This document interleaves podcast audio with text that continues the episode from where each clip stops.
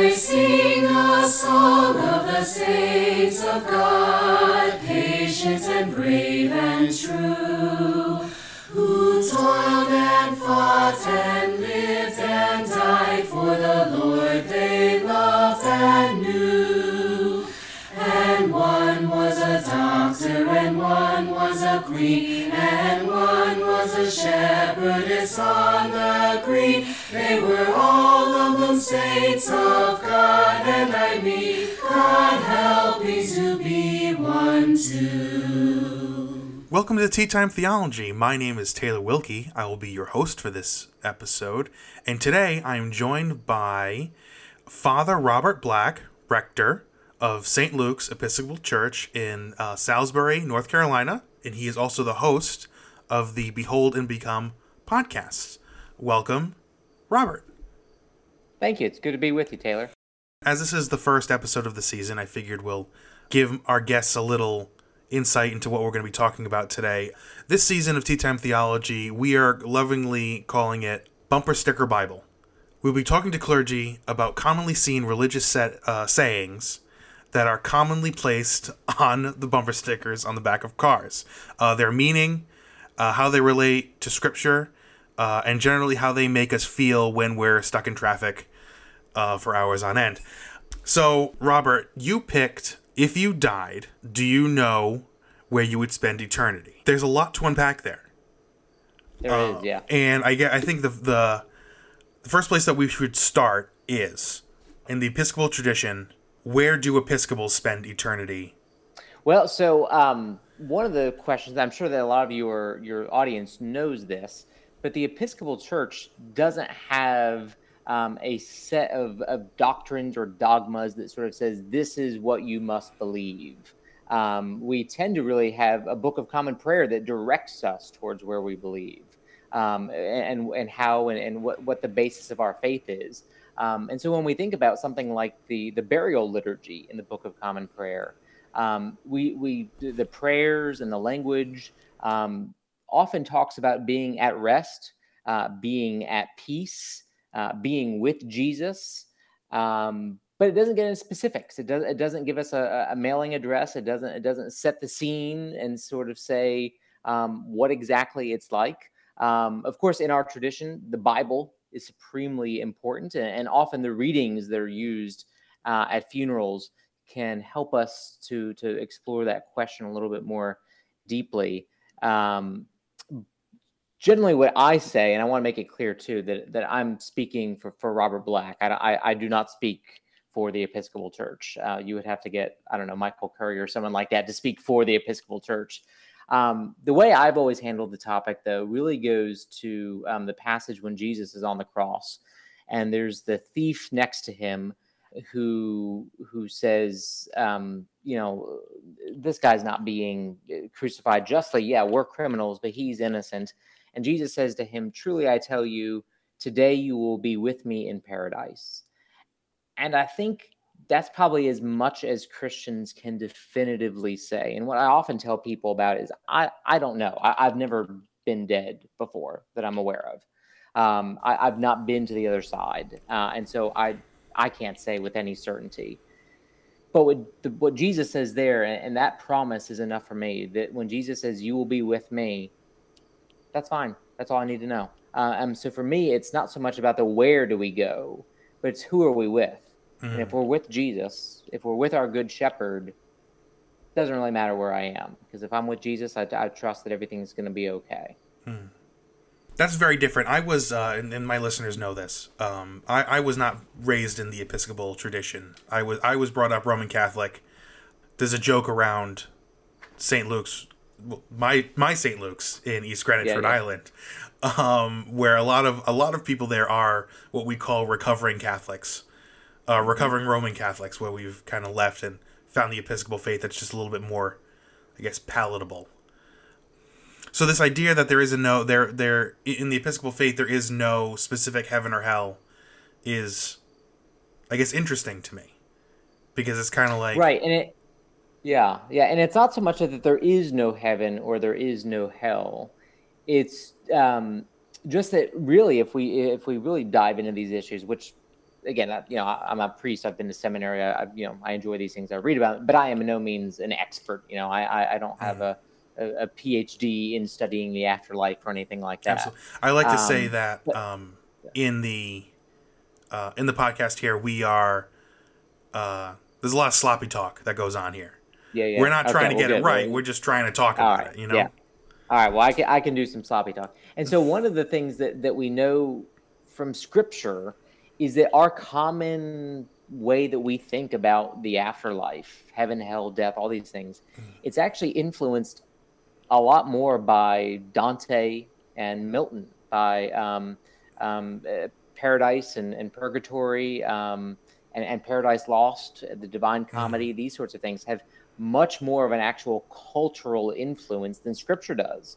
Um, because most of the imagery and the ways that we think about heaven and hell are actually coming from these these literary works. Mm. Um, no, certainly uh, Dante and Milton they were they were religious people. I mean, they, they, they, knew the stories. They were they were playing off of them, but they're they're uh, they're works of fiction. I mean, it would be as if uh, you know. So I love, um, absolutely love um, C.S. Lewis and the Chronicles of Narnia. Mm. But if someone went around and acted as if like, no, no, no, this is really how it is. Like, like there really is a lion like, and, and we're going to see that when we get to heaven. There really, he really is a lion. Mm. I'd be like, well, maybe that's going a little bit too far. Okay. Um, and um, and so again, a lot of the thing when we think about um, heaven and hell, we are often influenced by these literary works more than we are scripture. Um, and so, what scripture has to say about heaven really is not what most folks talk about in the church. Um, and, and, so, yeah, and we could go deeper into that, or we could go somewhere else where you'd like to direct. oh yeah, let's keep going. I mean, you mentioned uh, yeah. uh, Dante's Inferno, and then you said Milton. I'm not sure what that refers to. I'm I am yeah um tangentially Lost. okay. And yeah. what is that? I don't. Yeah. I'm not familiar with that at all. Yeah, so it's uh you know one of those things that gosh I'm trying to think when when we had to read it. Um, I know it was English class. I forget if it was high school or college, but you know one of those just long works. Mm. Um, and it really is lovely. I mean, very, very poetic. Um, and it's um, essentially the story of Paradise Lost. Um, again, you got to remember that it, it's you know riffing on traditions and legends and things like this, developing into a story. But but he's riffing on the fall of Satan, mm. um, and how is it that that paradise was lost?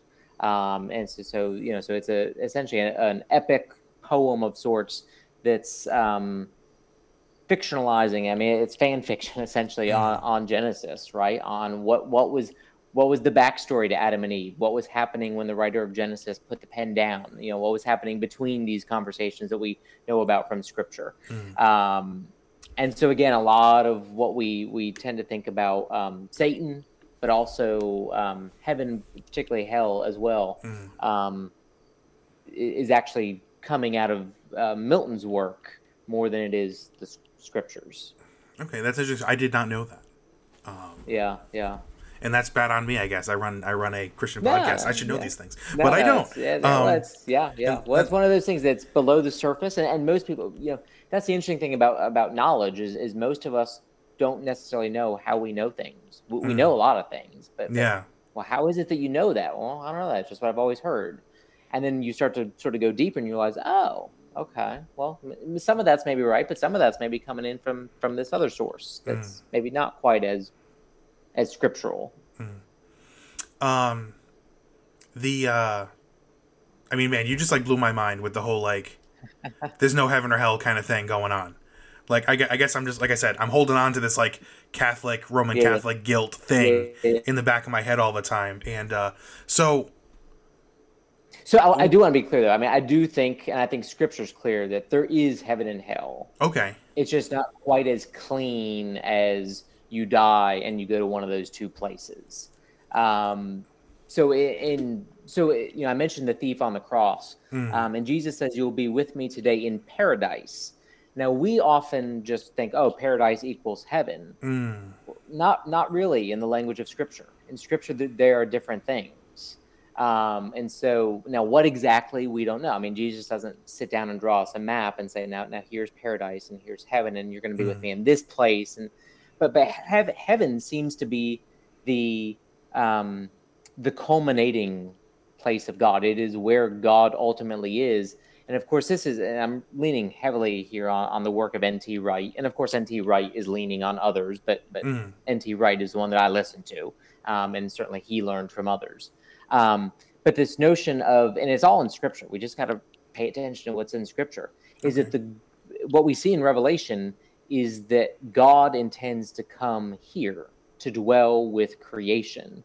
It's not about getting creation up to God. This whole trajectory of Scripture is about God coming to be with us. Um, and we see that in Jesus, of course, right? Mm. I mean, so God's plan of salvation is not to just destroy the world and take everyone to heaven. I mean, that could have been an option, right? Um, but instead, God comes to us in Jesus, and that that's a vision of the end of all things as well. And again, the- the end of Revelation is clear on this. Um, it's about heaven coming down as a bride adorned for her husband. Mm. Um, and it's about the, the, marriage uh, of heaven and earth, but it happens here, not there. Mm. Um, and so heaven is is often um, scripturally um, that place of of God's residence that will one day come here. And again, Jesus taught us to pray this, right? It's right in the Mm. Lord's prayer: "Thy kingdom come on earth as it is in heaven." Mm. I mean, so we pray it all the time, and we don't necessarily realize that often in the way we think about heaven, we we we reverse that, we mix it up. Um, we often think, "Oh no, no, the goal is to to get to heaven and to leave earth," but no, Jesus said, "Pray that heaven will come on earth." Um, and so this the the notion that um, we die and instantly go to heaven um, again is just not really the witness of Scripture.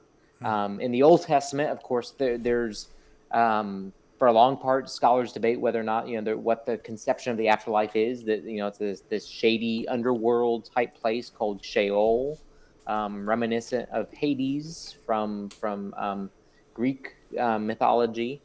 Um, and then there comes to be a sense of resurrection as well, and, and we see this in um, in Jesus' um, conversations with Pharisees and Sadducees that that they're asking him about resurrection because it's a live issue. One group doesn't really believe in the concept of resurrection of an afterlife, and another group does, and so they're asking Jesus, "Uh, which side are you?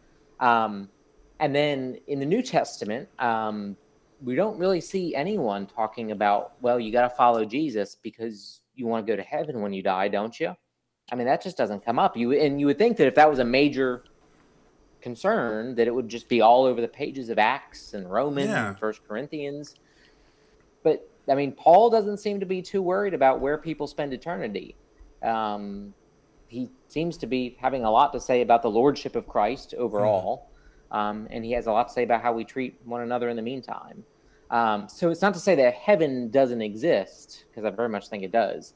It's just that it might not be um, what happens instantaneously at death.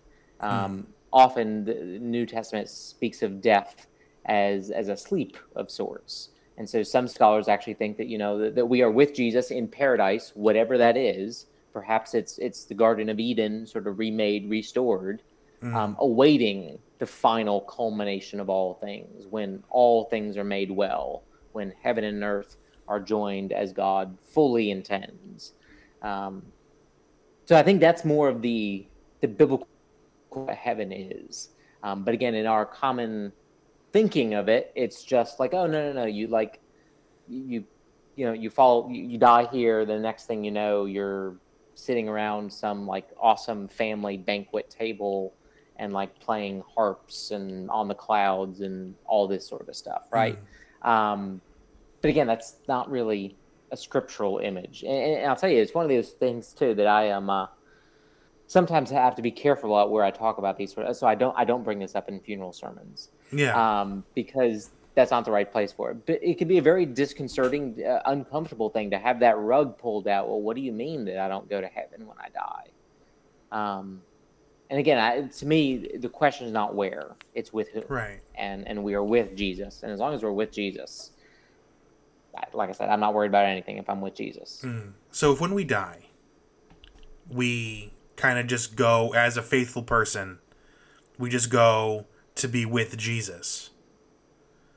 Um you know, what's this whole like immortal and mortal sin thing about? Or am I still holding on to my Roman Catholic, guilt thing again. Yeah. So, um, yeah, and, and, like I said, with the obvious caveat that I've never been dead. Um, so, so this is this is not this is not a firsthand report. Um, you know, there's actually a, a, quote about death that I that I actually really like, um, and I and I do use this often. And the quote is that uh, death is a horizon, but a horizon is nothing except for the limit of our sight. You know, so you're standing at the at, at the beach looking out. Um, I remember when I was a kid, I grew up in South Florida, so we'd go to the beach often, and I, would look out there, I'd look across, and I'd, oh, I wonder if I could see France or Germany, or you know, can, could I see all the way across? Well, obviously I can't, right? Mm. Um, because the horizon blocks your sight essentially. I mean, it's the Earth's curvature. I mean, you can't mm. see beyond that, but that doesn't mean those places aren't there. Um, they very much are, and so I think heaven is sort of on the other side of that horizon of death. You know, mm. on the, on our shore, we can only see so far. So again, everything I'm saying, of course, has to be held um, tentatively and always said humbly, knowing that that, that we're, you know, we're, we're seeing through a glass dimly uh, at best. Um, but no, so at, at death, I would assume that we are received into the arms of love and mercy and peace of our good shepherd.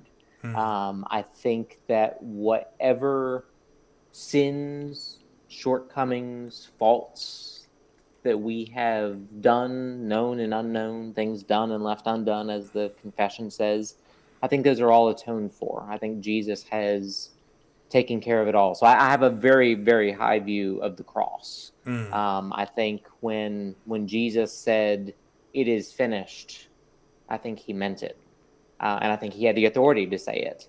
And I think that the cross was fully effective full stop. Um, I, I, don't think that there's any work that needs to be added to the work of the cross. Mm-hmm. Um, um, and I, and I, again, I think that the the Eucharistic prayers of our tradition, especially Rite One, talks about the, the fullness and the sufficiency of Christ's death and resurrection. Um, so uh, yeah, I, I I will be the first one to tell you that I am a notorious sinner um, who absolutely relies on the mercy and grace of God. Um, and by my on my own merits, you know, if there were a judgment at my death, I would be found lacking, no mm. question about that. Um, but what we, what, what I do think, what Scripture tells us, um, and, and Saint Paul, I think, is quite clear on this, is that we, um, we are given the righteousness of Christ, and so when we are judged, we are not. I'm, I will not be judged as Robert Black. I will be judged as one who has been redeemed by Jesus Christ. Um, and that's good. And, and, like I said, that, that that's as good as it gets. Um, that's full coverage. Um, so as far as things like purgatory and these sorts of things, again, I don't know. I mean, yeah, maybe maybe somehow if there are rough edges that need to get taken off, I trust that they will get taken off in love. Um, you know, I, I mentioned C.S. Lewis already uh, and, and, the Narnia series, but there's that great scene in um, the Voyage of the Dawn Treader, uh, where Eustace is is the uh, a boy um, that, that goes into Narnia, and he and this is this just brilliant metaphor I think um, that, that Lewis has for baptism and new life. Um, but he he sees a, a dragon's lair um, and, and goes into the dragon's lair and he covets the gold and the jewels that are there and he takes them and he soon finds that he has himself become a dragon mm. um, and and he doesn't want to be a dragon anymore and, and so aslan the lion the, the christ figure comes to him and begins to help him heal and the way he helps him heal is by using his lion's claws to strip the scales off. And, and I'm not going to remember it from, from memory. It's, it's been a while since I've read, read the book to our daughters, but, um, but he, the, the line is something like it hurt something sore, but it was the best feeling in the world at the same time. And so if mm. there is a purgatorial purging of things, I think it must be something like that, where it is it is done in love, and the things that are being removed are things that we want gone anyway. And so, yeah, maybe maybe there's some sense of pain with it. Um, and then the way Lewis concludes the scene is, is, that he tells the the boy to go wash, um, to get the last of the scales off. And of course, you know this is the great metaphor for baptism, Right. And and, and he does, and he's made new. Um, and, and so, if that sort of thing needs to happen after death, then then again, I, I trust that Jesus is going to do what needs to be done. I love that. I um, I mean, this is a tangent, um, but that's what podcasts are for. Um, Absolutely. um, I absolutely love whenever anybody on that I interview uh, brings up a, I mean, other than the Bible, but like a, a famous work of literature or media or something that makes a great uh, metaphor for Christ and religion and God and all that because I just it- it's just so much easier to it's so much easier on the palate because you're there's there's always something heavy about the Bible and going to church and study and all that. Um, it just seems as though all of these other things are just so much more accessible to the general public. Um, and uh, I don't know, and that was just like a really great example of that. And Yeah. No, well, thank you. Yeah, but and you know, yeah. So I'll I can't recommend the Narnia series highly enough. So our um our oldest daughter is nine, and I don't know. So three four years ago, I read the whole series to her. Our youngest daughter is now six, and we're about halfway through the series. mm, Um, and so you know, I, I never as a kid I did not read all of them. I read a couple of the books. mm, But I tell you, when I was reading them to our oldest daughter, I mean, I was just blown away by how masterfully Lewis was telling the Christian story through these books. Um, and it really, so I can't, yeah. I mean, if anyone's never read the whole series, I mean, they are they are not children's books. I promise. They Yeah. are absolutely for adults. Um, yeah, because there's just so much resonance with with what he's writing about in the Christian story, but he does it in a way that's um, just yeah more captivating to our modern um, to our modern ears of sorts. Um, and then when you sort of understand what Lewis is doing, you sort of see, ah, okay, yeah, now I get it. Now I get it. we just finished a pop culture season um, two seasons ago, I think, Yeah. where we Okay, you know yeah. we do, we dove. It, it was my season to write, and I um Yeah, and I, so I, I I I picked a lot of Star Trek um because yeah, like. Star Trek's like really great for that. Um, so maybe we'll if we ever pick it up again, maybe we'll have a C.S. Lewis episode and have you back. oh, absolutely, yeah, because yeah. that sounds like there's so much more to dig into than just what you said. Um, we could probably talk for hours on that. Yes, yes, Well, I guess uh, I guess it's soapbox time. sure. Um, you picked if you died. Uh, do you know where you would spend eternity? Well, I guess the, the the first question would be why did you pick that particular bumper sticker, and where have you seen it before? Yeah, so um, so in all honesty, I'm not sure I've ever actually seen it on an actual bumper sticker, Okay. but I know that I have seen this on billboards. Oh, Um, So I am I am in North Carolina. Um, generally, especially once you get outside the major the, big cities, you you see a lot of um, these sorts of of signs places. But in particular, there's a uh, a retreat center um, about an hour and a half from from where I live. That's often will do vestry retreats there and those sorts of things. And there is on the way there, there is a billboard that exactly this. It- you know, it's a black background, yellow font. I can see it in my mind right now. If you died today, you know where you would spend eternity. Um, and of course, I, I, I don't know. I would have to ask the person that put up the billboard what, what their thinking is. Um, you trying to scare people? You trying to guilt them? You trying to what? I, I don't know. Um, that's where I've seen it. But what I really, the reason why I chose it is I really don't like it. Um, and, and what I don't like about it is several things. For one, I've already mentioned that it, it we're misunderstanding a lot about heaven and afterlife, but I think it also really, really demeans Christianity in general. Um, it, it turns, I, in my mind, it, it turns our faith into like a board game where, Hmm. or a quiz. Like, did you get the right answer? I, I really, really don't think that God created everything 14 billion years ago, let things evolve over a slow, gradual process, only to be to call a nation that was this tiny group of people out of Abraham, uh, and, and to bring them to this promised land, and then to be born of a peasant girl, and then to have the, the church and all that's come from it, all all all that just to see can you give the right answer. I mean, I, I just doesn't mm. that just doesn't work for me doesn't work for me and, and so that that phrase do you know where you would spend eternity it reduces everything to just that and, and, again i think christianity is so much bigger it's so much more beautiful mm. so hmm. much more profound and it has so much more relevance for every moment of our lives not just the moment of our death mm. um, so that's a part of it part of it though is, is that just the hubris to be able to say oh i know where i am going It's like I'm not going to say that. That that's God's business, mm. um, not mine. Um, and so I really think that there's just a um, an arrogance in asking that question with an assumed answer.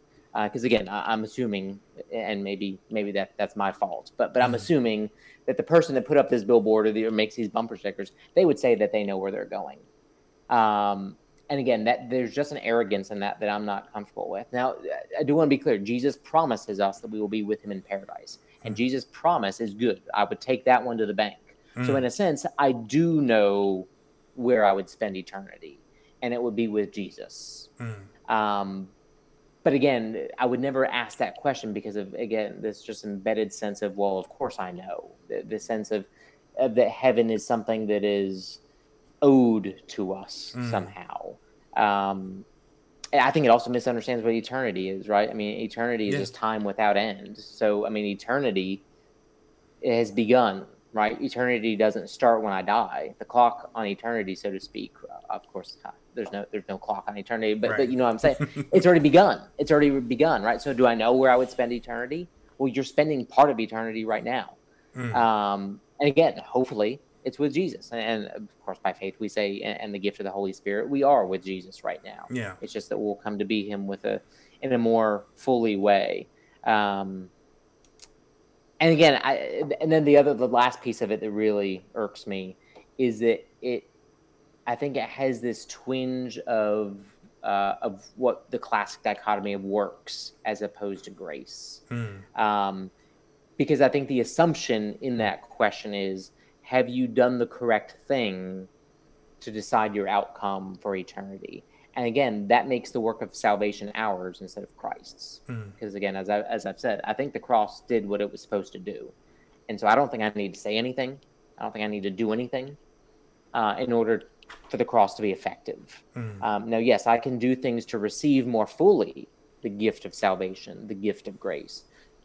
But if I refuse it, that doesn't make it not a gift. That doesn't mm-hmm. make it not effective. That doesn't mean that the price wasn't paid. You know, I mean, if I if I go to the store and buy a gift for someone, and they don't accept it, that doesn't change the fact that I actually went to the store, actually paid money for it, mm. and actually gave it to them. Right. I mean, it's still a gift, um, and it's still theirs, even yeah. if it just gets left on the doorstep. Um, but it's still a gift, and, and so I think um, the question, do you know where you spend eternity? It, it, again, it just makes it sound like, have you done what you're supposed to do? Hmm. And I think that's the wrong. That's just the wrong way of thinking of faith. Um, instead, we get to enjoy what Christ has done for us. We don't need to worry about what we need to do. You were talking about how there there isn't going to be a test when we die. Um, and there's a there's actually and that, that made me think of a really great show that I just finished watching called uh, The Good Place. Have you heard of that? I have heard. I've not seen it, but I have heard of it. It's yes. very good. Um, and it, the the premise is is that you know there's a good place and there's a bad place, and if you're good, you go to the good place. If you're bad, you go to the bad place. But throughout the show, but at one point in the show, we find out what actually determines whether or not you go to the good place or the bad place, and like things like you said, buying a gift for somebody, that's a good thing so that would be that would go towards your good points. Um, but like you know, stepping on someone's foot on purpose, that's a bad thing. So you would get bad points. Um, but then it turns out in the show that uh, no one has been admitted to the good place in thousands of years because they were they were tallying points wrong for a lo- for thousands of years. They would say like, okay, sure, you bought your wife roses, good, right? But the roses were grown in uh, less than stellar conditions, uh, using uh-huh. uh, using pretty much slave labor to uh, to pick them and grow them, and they weren't very mm-hmm. uh, eco friendly to begin with. So it turns out yeah. that the good thing you did is outweighed by all the bad things that you're supporting by giving them your money. And that's just a really great allegory, I think, for what you say that there is not going to be a test.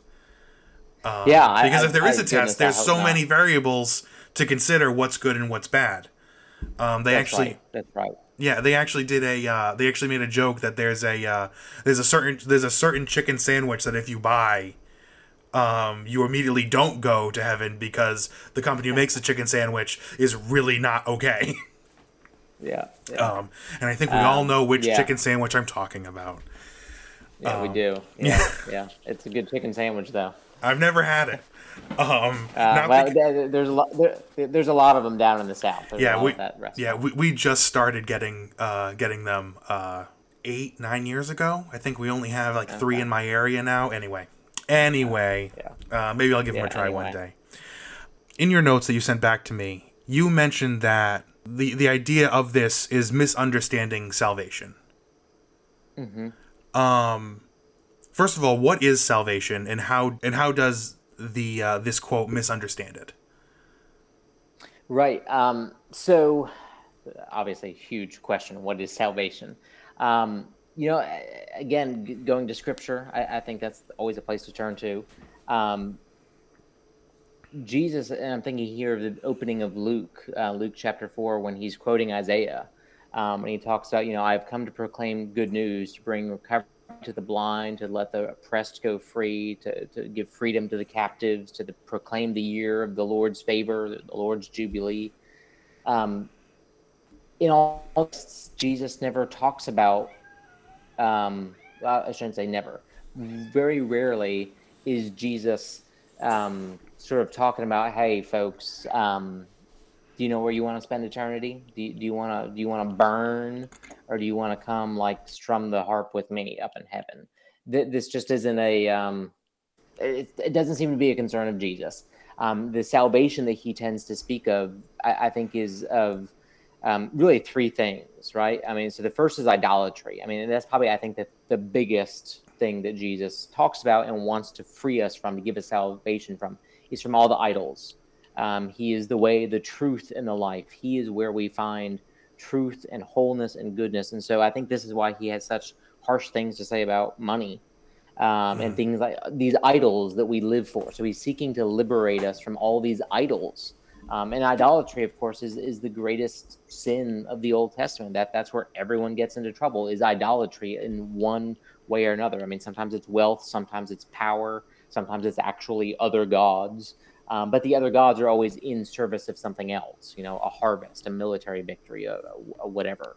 Um, so I think Jesus frees us from idolatry in saying you can worship the one true living God who loves you. Um, so that's one part of salvation.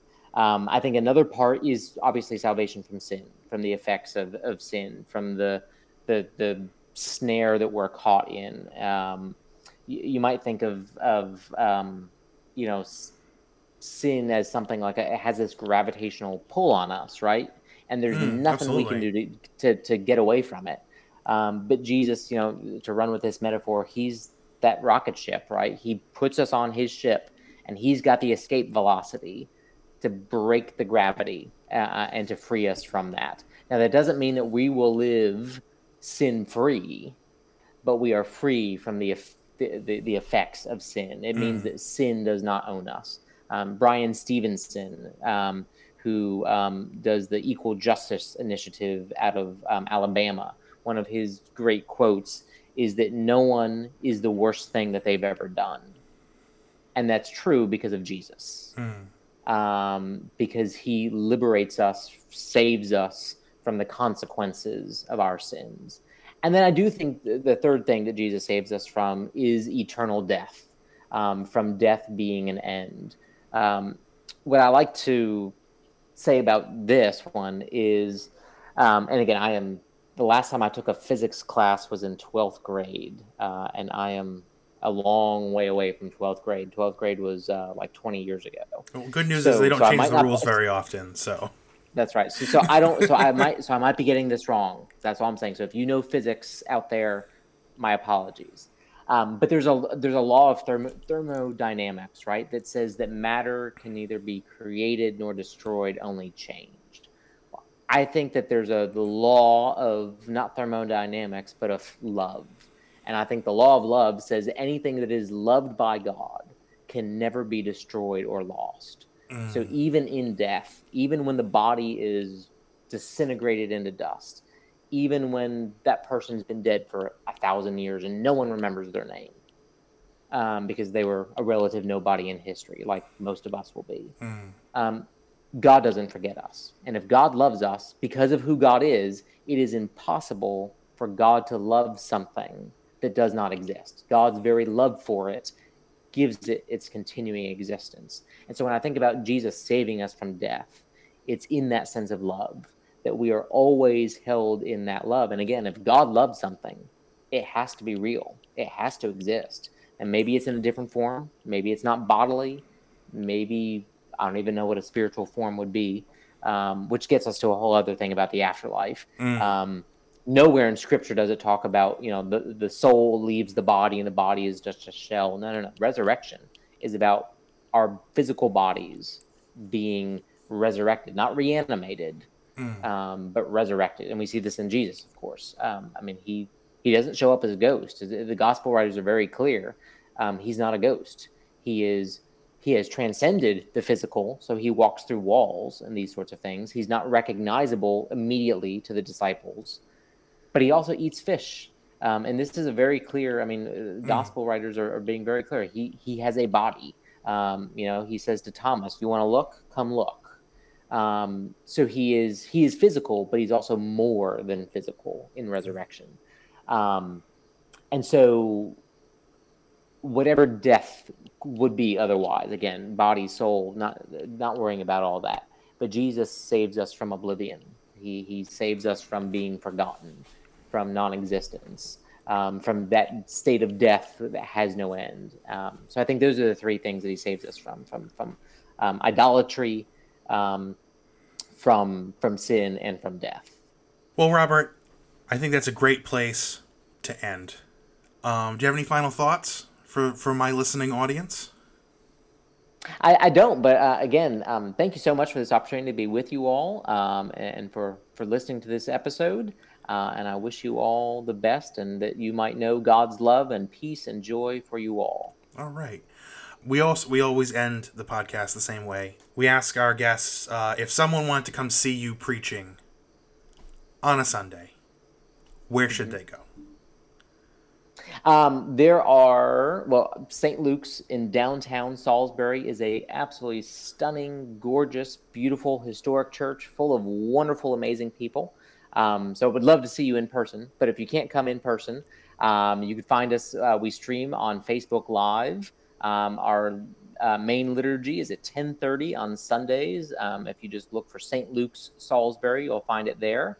Um, and we also have a, in addition to the podcast that I do, Behold and Become, we also have a sermon podcast. And if you just look for St. Luke's Salisbury, or go to our church website. It's uh, www.sls.church. Um, you'll find links to both the sermon podcast where you can listen, um, or you will find um, the Behold and Become podcast link there as well. All right. And uh, we say this, but it usually doesn't happen. But um, hopefully, you'll be able to check the description and all those links will be there. Um, but yeah. uh, if not, just like I said, reach out, uh, either reach out directly to Robert from his uh, contacts that he said here, or reach out to us at the podcast. Um, we we would really like to hear from you. Um, if uh, if you like what we're doing, if you don't like what we're doing, it doesn't matter. Um, we just want to hear from you guys. Uh, we like I said, we've been doing this for five years at this point, and uh, we really don't hear from from anybody that often. But there are listeners, so um, let us know. Um, and if there's a topic that you want uh, us to talk about, drop us a line. Maybe we'll work it into a season, or maybe it will become an entire season. Anyway, this has been Taylor Wilkie for Tea Time Theology. Our guest today, the Father Robert Black, rector of St. Luke's Episcopal Church in Salisbury, North Carolina.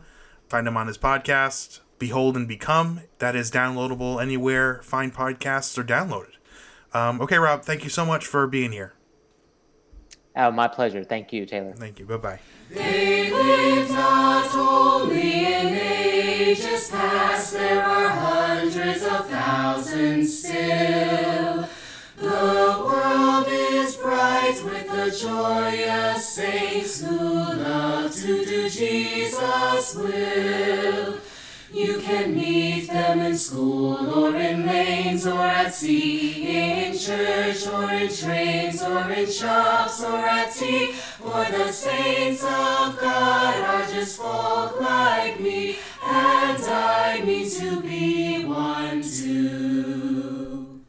Thank you for listening to Tea Time Theology, a ministry of St. John's Cathedral in Rhode Island. We would like to thank our producers, Ivy Swinsky and Taylor Wilkie.